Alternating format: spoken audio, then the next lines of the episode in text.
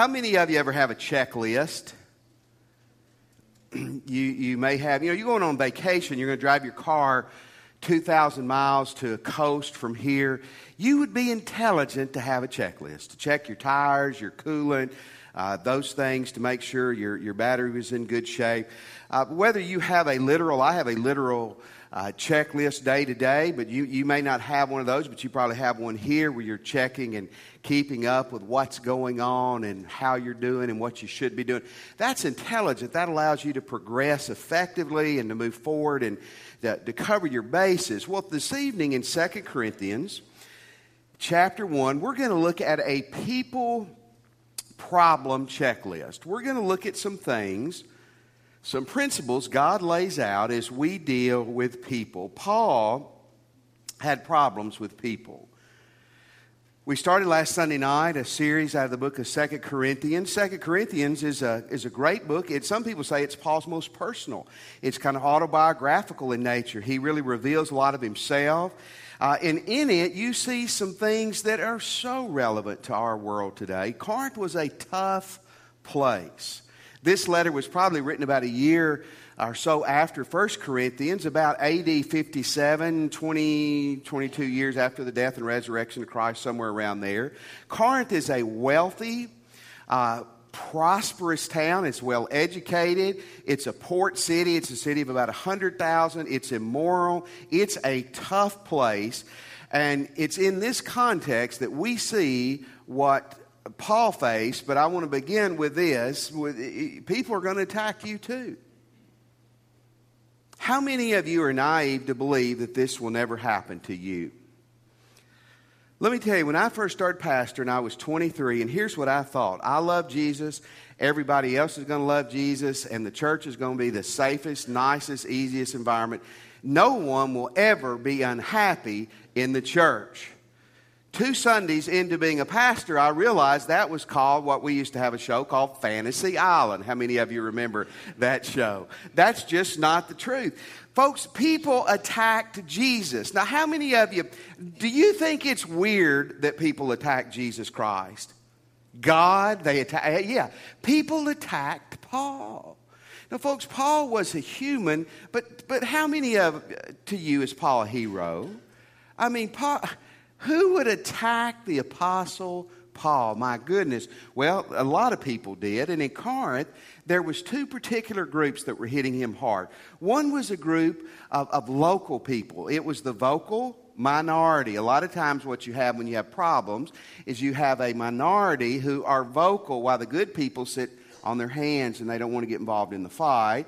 But there was also a group of what we would say traveling evangelists, whether they were Christian are Judah, Jewish people. They were kind of itinerant ministers who traveled around, and they were causing Paul a lot of grief too. Now, in verse 12 through 17 in chapter 1 is our primary text tonight. I'm going to read this. I bet you before this week I'd read this 70 times. I've never really understood it. In fact, I've kind of read over it, read it quickly because it just didn't make a lot of sense. But it makes a lot of sense when I understood what was going on. Read this with me. Now, this is our boast our conscience testifies that we have conducted ourselves in the world and especially in our relationships with you in the holiness and sincerity that are from God. We have, we have done so not according to worldly wisdom, but according to God's grace. Do you see some tension here uh, in the text? For we did not write to you anything you could not read or understand.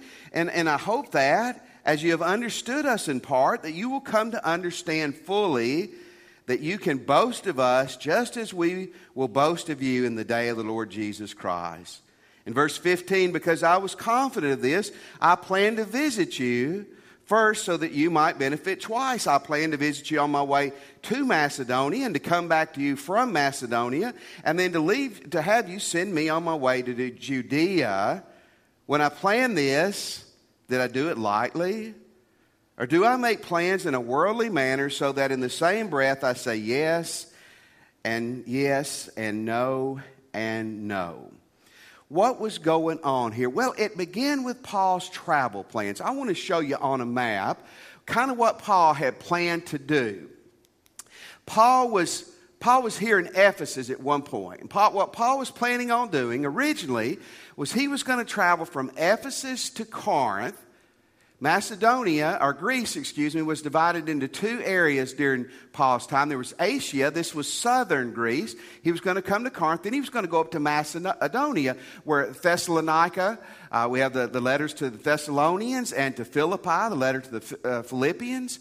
He was going to come up there, then he was going to come back down and go to Corinth, then he was going to travel all the way back to Jerusalem down here with the offering that he had taken up in these areas for the poor and destitute Christians in Jerusalem.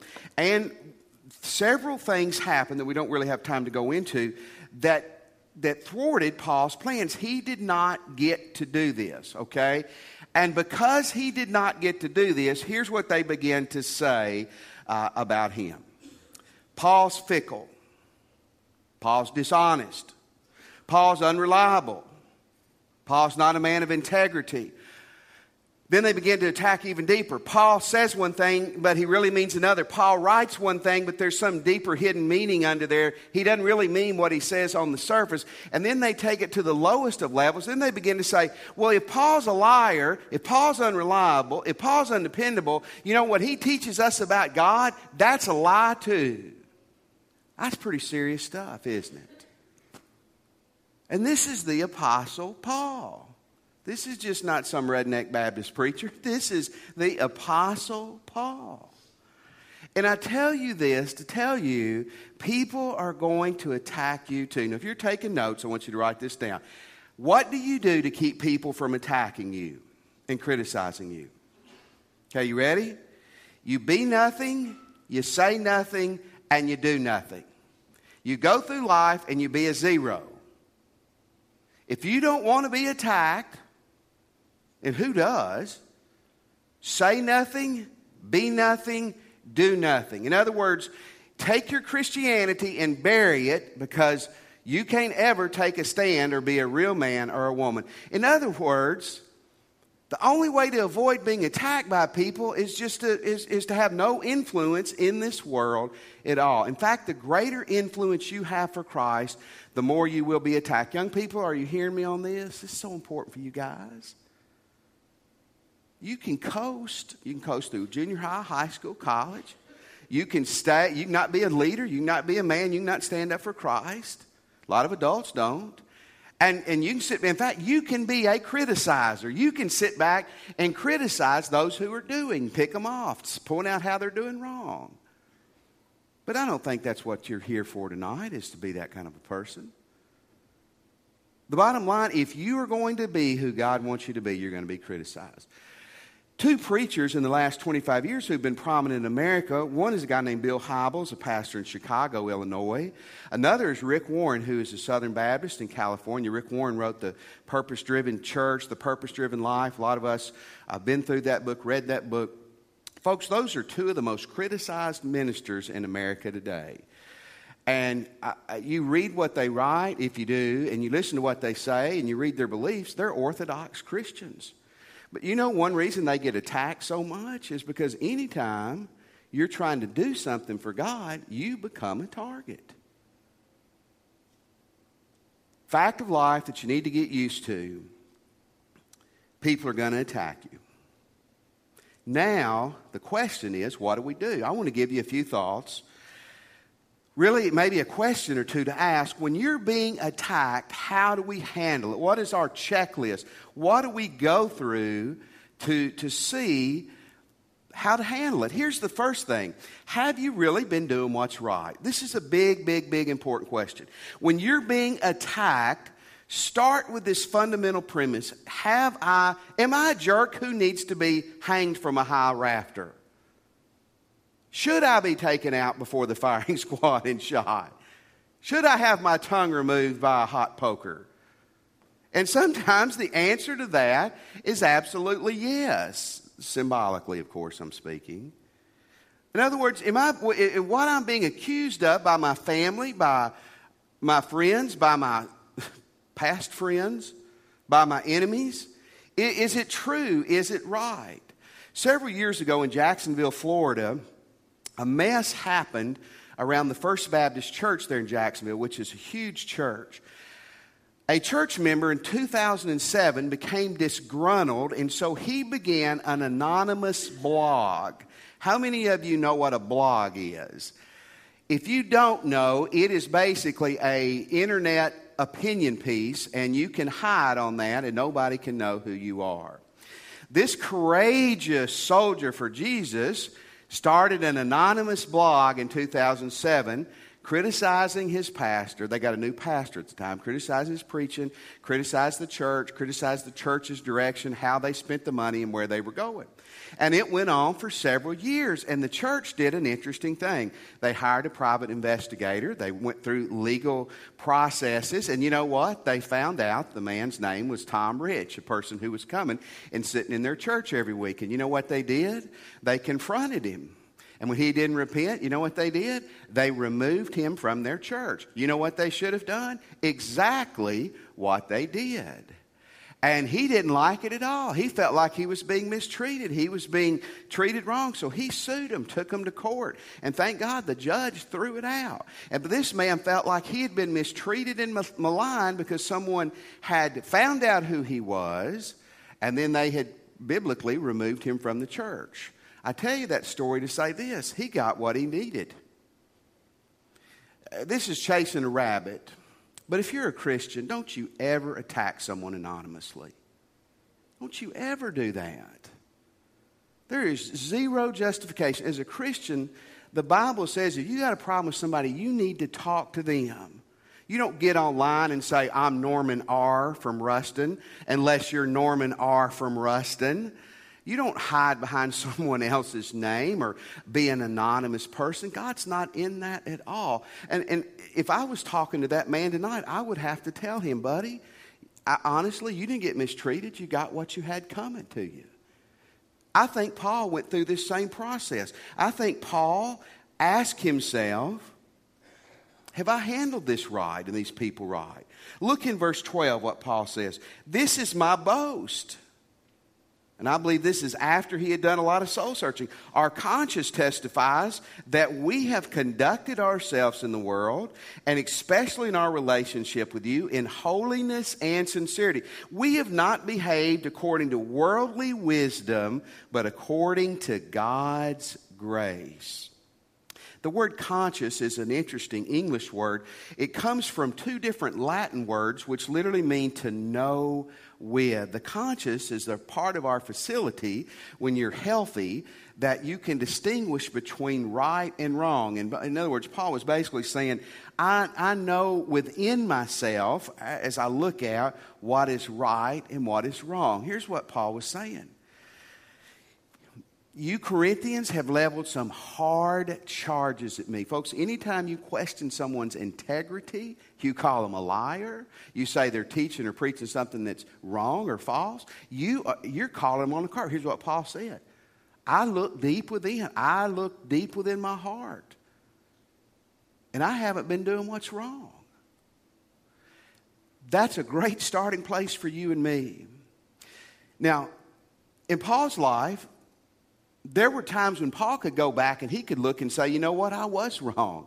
And I had done wrong. I think he did wrong when his uh, handling with the John Mark situation at another point in his ministry.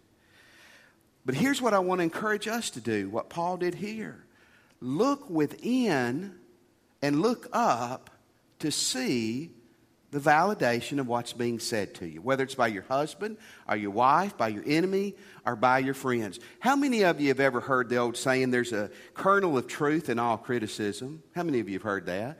The Greek word for that is baloney. Listen, Paul didn't, Paul didn't come back and say, Oh, you're right. There is a little kernel of truth in what you're saying. I am a little bit of a liar. I'm a little bit of a manipulator. I stretch the truth Okay, You know what Paul said? Paul said, Look, buddy, I've dug deep within and, and, and I'm not perfect, but you're wrong on these charges. How do you look within? One, it starts with the Bible. Guys, your conscience is not a good enough place to rest truth on. You start with the Word of God. Someone comes to you, they accuse you of things, you're having problems with something. Examine yourself by the Bible. Am I living true to it the best I can? Am I doing what the Bible would say that I should do? God never speaks against His Word. Amen? Never will. The Holy Spirit's never going to lead you to do something that's against the Bible because the Holy Spirit wrote the Bible. Is my life measuring up to the Bible? And then, and then there's issues where the Bible doesn't give specifics. So you have to look within and go, have I been who I should be? Colossians 3:15 is a great verse. Colossians 3:15, let the peace of Christ rule in your hearts. The word peace there in rule, the, the word rule literally is the, is the word umpire. It's the Holy Spirit's peace being the umpire, being the official in your heart. Folks, in all your decisions, but we're talking about tonight when you're trying to evaluate whether you have been in the wrong or not, you judge yourself by the Word of God, and then you get really honest with yourself. And you say, Holy Spirit, show me where I've been wrong. Holy Spirit, show me where I need to get something right. Holy Spirit, show me where I've stepped over the boundaries or I haven't done what I should. Now, no, guys, listen to me on this. The Holy Spirit's not going to speak to you if you're not going to listen. If you've already got it, made up your mind what the Holy Spirit's going to say to you, why do you think He's going to waste His breath? He's going to, he's going to speak to someone who will hear Him. And I believe He's going to speak to someone who will act on what they hear. A great checkpoint to begin with is this Have I really been doing what's right? Paul could look at the Corinthians not as a perfect person, but as a godly man and say, you know what, I believe, uh, I believe as I flesh this out with the Bible, I believe as I flesh this out in my heart with the Holy Spirit, I have not done you wrong. Can you look at people tonight and honestly say, the Holy Spirit is my witness. The Word of God is my standard. I'm imperfect, but I have not lied to you. I've not mistreated you. I've not tried to harm you. Boy, that's a great standard, isn't it? If we fail that test, then we go back and we correct where we have failed. That's a starting point. Have I been handling things right. And next, let's look at this. Let's look at how do we treat people right? How, what, are, what are some of the things we do? We, we begin with knowing that we'll be attacked. Then we, we go, have I been handling it right? And then, then we look at some things Paul's going to lay about how do we treat people right. When you're mistreated, do you ever have some thoughts about how you'd like to treat people? I say again, do you ever have those thoughts? Yes, ma'am. We had some ladies in the back raising their hands with smiles on their face. Yes, you do. You do. Nobody, how many of you like to be lied about? You like to be lied about? Slandered? That's fun, isn't it? Character assassinated? Of course you don't. There was a small country church, and the, the, the church gossip, we don't have one of those here. Uh, we really don't. The church gossip was a lady named Mildred. And Mildred always liked to stir it up. And she was, she was older, she was single, and she had a lot of time on her hands. She could still drive. That's a bad combination. And so Mildred would ride around town just looking in this little town for problems. And one night, she saw a man named George's truck, member of the church, parked in front of a bar. What she didn't know, George's car had broke down that afternoon, and he'd had to leave it there. She drove by that bar for five hours. George's car was in front, truck was in front of that bar. She got church Sunday. She could not wait. George is a drunk. George was at that bar for five hours. Every time I went by that bar, his car was there. George heard about it, didn't say a word. That night, he, after dark, he drove over to Mildred's house, parked his truck right in front of her house, and walked home. That's how you'd like to treat people. Amen. That's, that's a Christian punch right there because that, you know, wasn't mean. It was just, just kind of jabbing her. Let me give you some better ways. Number one, number one, prayerfully. Okay, you've heard this before, but you don't do it. We don't do it very much. Matthew 5:44. But I tell you, love your enemies and you hit them as hard as you can, right in the ki- no.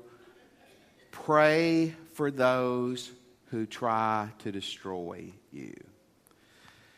If you read Paul's letters, here's one thing you see over and over and over. Paul says, I'm praying for you, I'm praying for you, I'm praying for you. A checklist with people problems is you're praying for yourself. You pray for that situation. You pray for that person. Folks, people attack people consistently because they got a heart problem. They need to be saved or they need to get right with God or they need a better psychiatrist. Pray for one of those three things to happen. How do you, your checklist? It begins with, Am I doing what I should be? Prayerfully. Number number two or three, depending on how you're counting these, lovingly. You treat people with love. It's interesting that 1 Corinthians 16 ends with this little verse do everything in love. Now, folks, love is not weak. Love doesn't mean that you're a doormat. Love just means that you're going to treat people in a kind and nice way. You can fire people with a smile on your face, correct? Sometimes you have to. You can tell people you can't come back to our church anymore. And you can be real nice. You can tell people you can't come over and play with my kids anymore. I love you and I'm going to pray for you. But until that demon gets exorcised, you don't need to be back in our neighborhood. Love people. Love people and treat them kindly. That's a checklist there. Love them. Now, here's a third thing he says, and it's very interesting. You handle the situation with holiness with holiness. Again, look in verse 12. Our conscience testifies within us, we know we have conducted ourselves in the world and with you in the holiness and sincerity that are from God. The word holy there means separate, it means pure, it means different. It means righteous, and righteous is a big word that means to handle things the right way, God's way. Here's what Paul said Paul said, Look, you people have been mean to me, you have been difficult. But I can honestly say, I have in the past, I'm going in the future, I've treated you with holiness. I've treated you differently than you've treated me. Holy is different in a positive way, not in a weird way. I'm, I'm not going to treat you as you deserve. I'm not going to treat you as you've treated me. I'm not going to treat you as the world would treat you. I'm going to treat you with holiness in a different and righteous way. When you're dealing with people that are difficult, prayer, love, and holiness, you play by different rules because you're a child of God. Treat him with holiness. Here's the fourth thing he says with sincerity and honesty. The last part of verse 12, with holiness and sincerity that are from God. We have done so not according to worldly wisdom, but according to God's grace. Now look in verse 17. When I planned to come to you, did I do it lightly or did I make plans in a worldly manner so that in the same breath I say yes, yes, and no, no? Paul, listen, Paul told these people, Paul knew this. I have never been devious. I have never been duplicitous with you. I have never lied to you intentionally or unintentionally.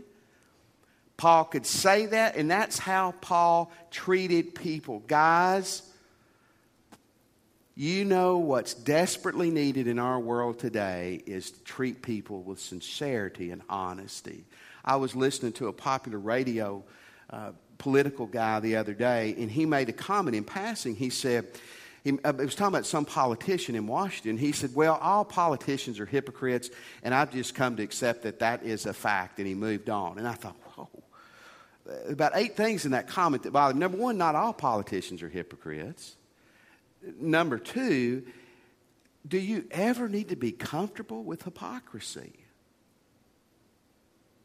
All church members are hypocrites. We've just come to live with that. All pastors are hypocrites. Are you, would you ever be comfortable with that?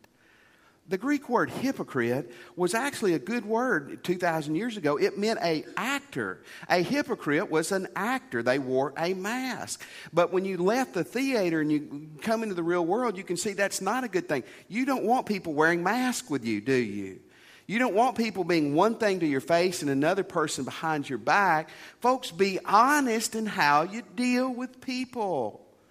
Be sincere. Be true. Don't be one person with this friend and another person with that friend, one person behind their back, one person when they're in the room. Be sincere. Dishonesty will always get you in trouble, won't it? Young people, there were, there were some college students, four college students that had an exam on Friday. They decided, they decided on Thursday night that they were going to go uh, to Chicago. They lived in the Midwest. It was about a four hour drive. They said, We can get to Chicago. We can get back in time for our test the next day. But a lot of times, what happens with those kind of road trips is you get in Chicago and it's a lot of fun, correct? So they said, well, when they got in Chicago, we'll skip the exam and then we'll come up with an excuse to tell the teacher on Monday.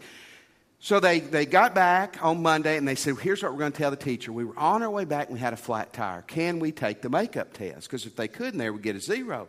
So the teacher thought about it for a moment said, Okay, that'd be fine. I'm going to put you in four separate rooms. I'm going to give you one question. That's the makeup test. And it's either pass, fail. So they got in there. This is great. They're all in the separate room. And here was the question Which tire was the flat tire? And if you don't get that, I'll see you after church and explain it to you. When you don't behave with integrity, eventually you will, you will crumble. Handle people sincerely. Here's the last thing with clarity. This is very important. Paul was accused of being ambiguous. He was, he was accused of being not clear in what he wrote and what he said in verse 13. For we do not write you anything you can't read and understand. As you have understood us in part, you can understand us fully. Now, if you read some of the things God wrote through Paul, theologically, it's hard to understand. Dive into Romans 9, 10, 11 tonight.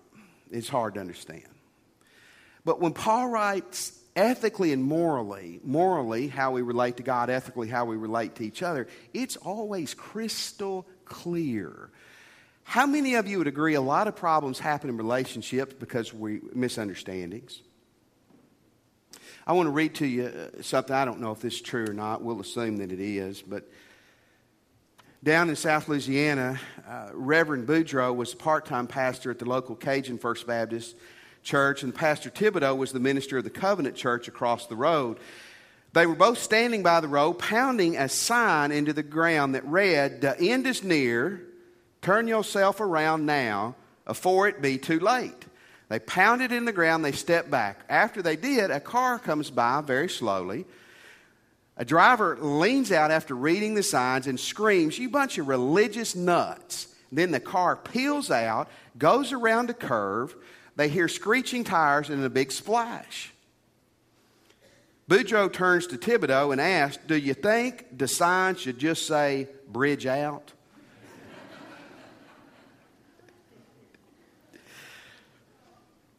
Someone told me, and I think this is a great piece of advice, especially when the temperature gets heated in a room. As a Christian, seek to do two things be very kind and very clear. In other words, don't, don't leave things confusing. If something needs to be said that's hard, say it with clarity.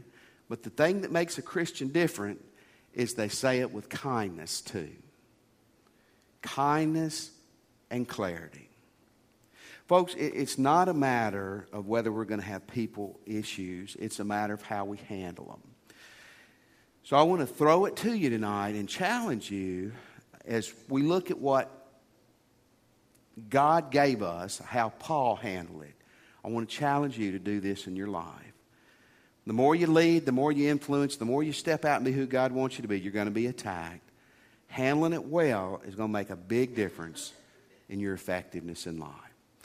First thing, if you're not a Christian this evening, one of the reasons you may not handle things well is the Holy Spirit doesn't live in you. Come tonight and give your life to Christ when we stand. Come and give your life to Christ. You're looking for a church home, come and join our church family tonight. But how about this? Every one of us who are Christians, whether it's at the altar or praying with the minister or where it's, you're standing, how about let's do some repenting tonight? Let's repent of how we've mistreated people. Let's, let's repent when we've been on the Corinth end towards Paul, towards people. Let's repent of that. Let's repent of how when we've been in Paul's shoes, when we haven't handled it right. And let's make a choice to handle it God's way in the future. Let's stand, and as the Lord leads you, we'll be waiting on you. You respond to Him.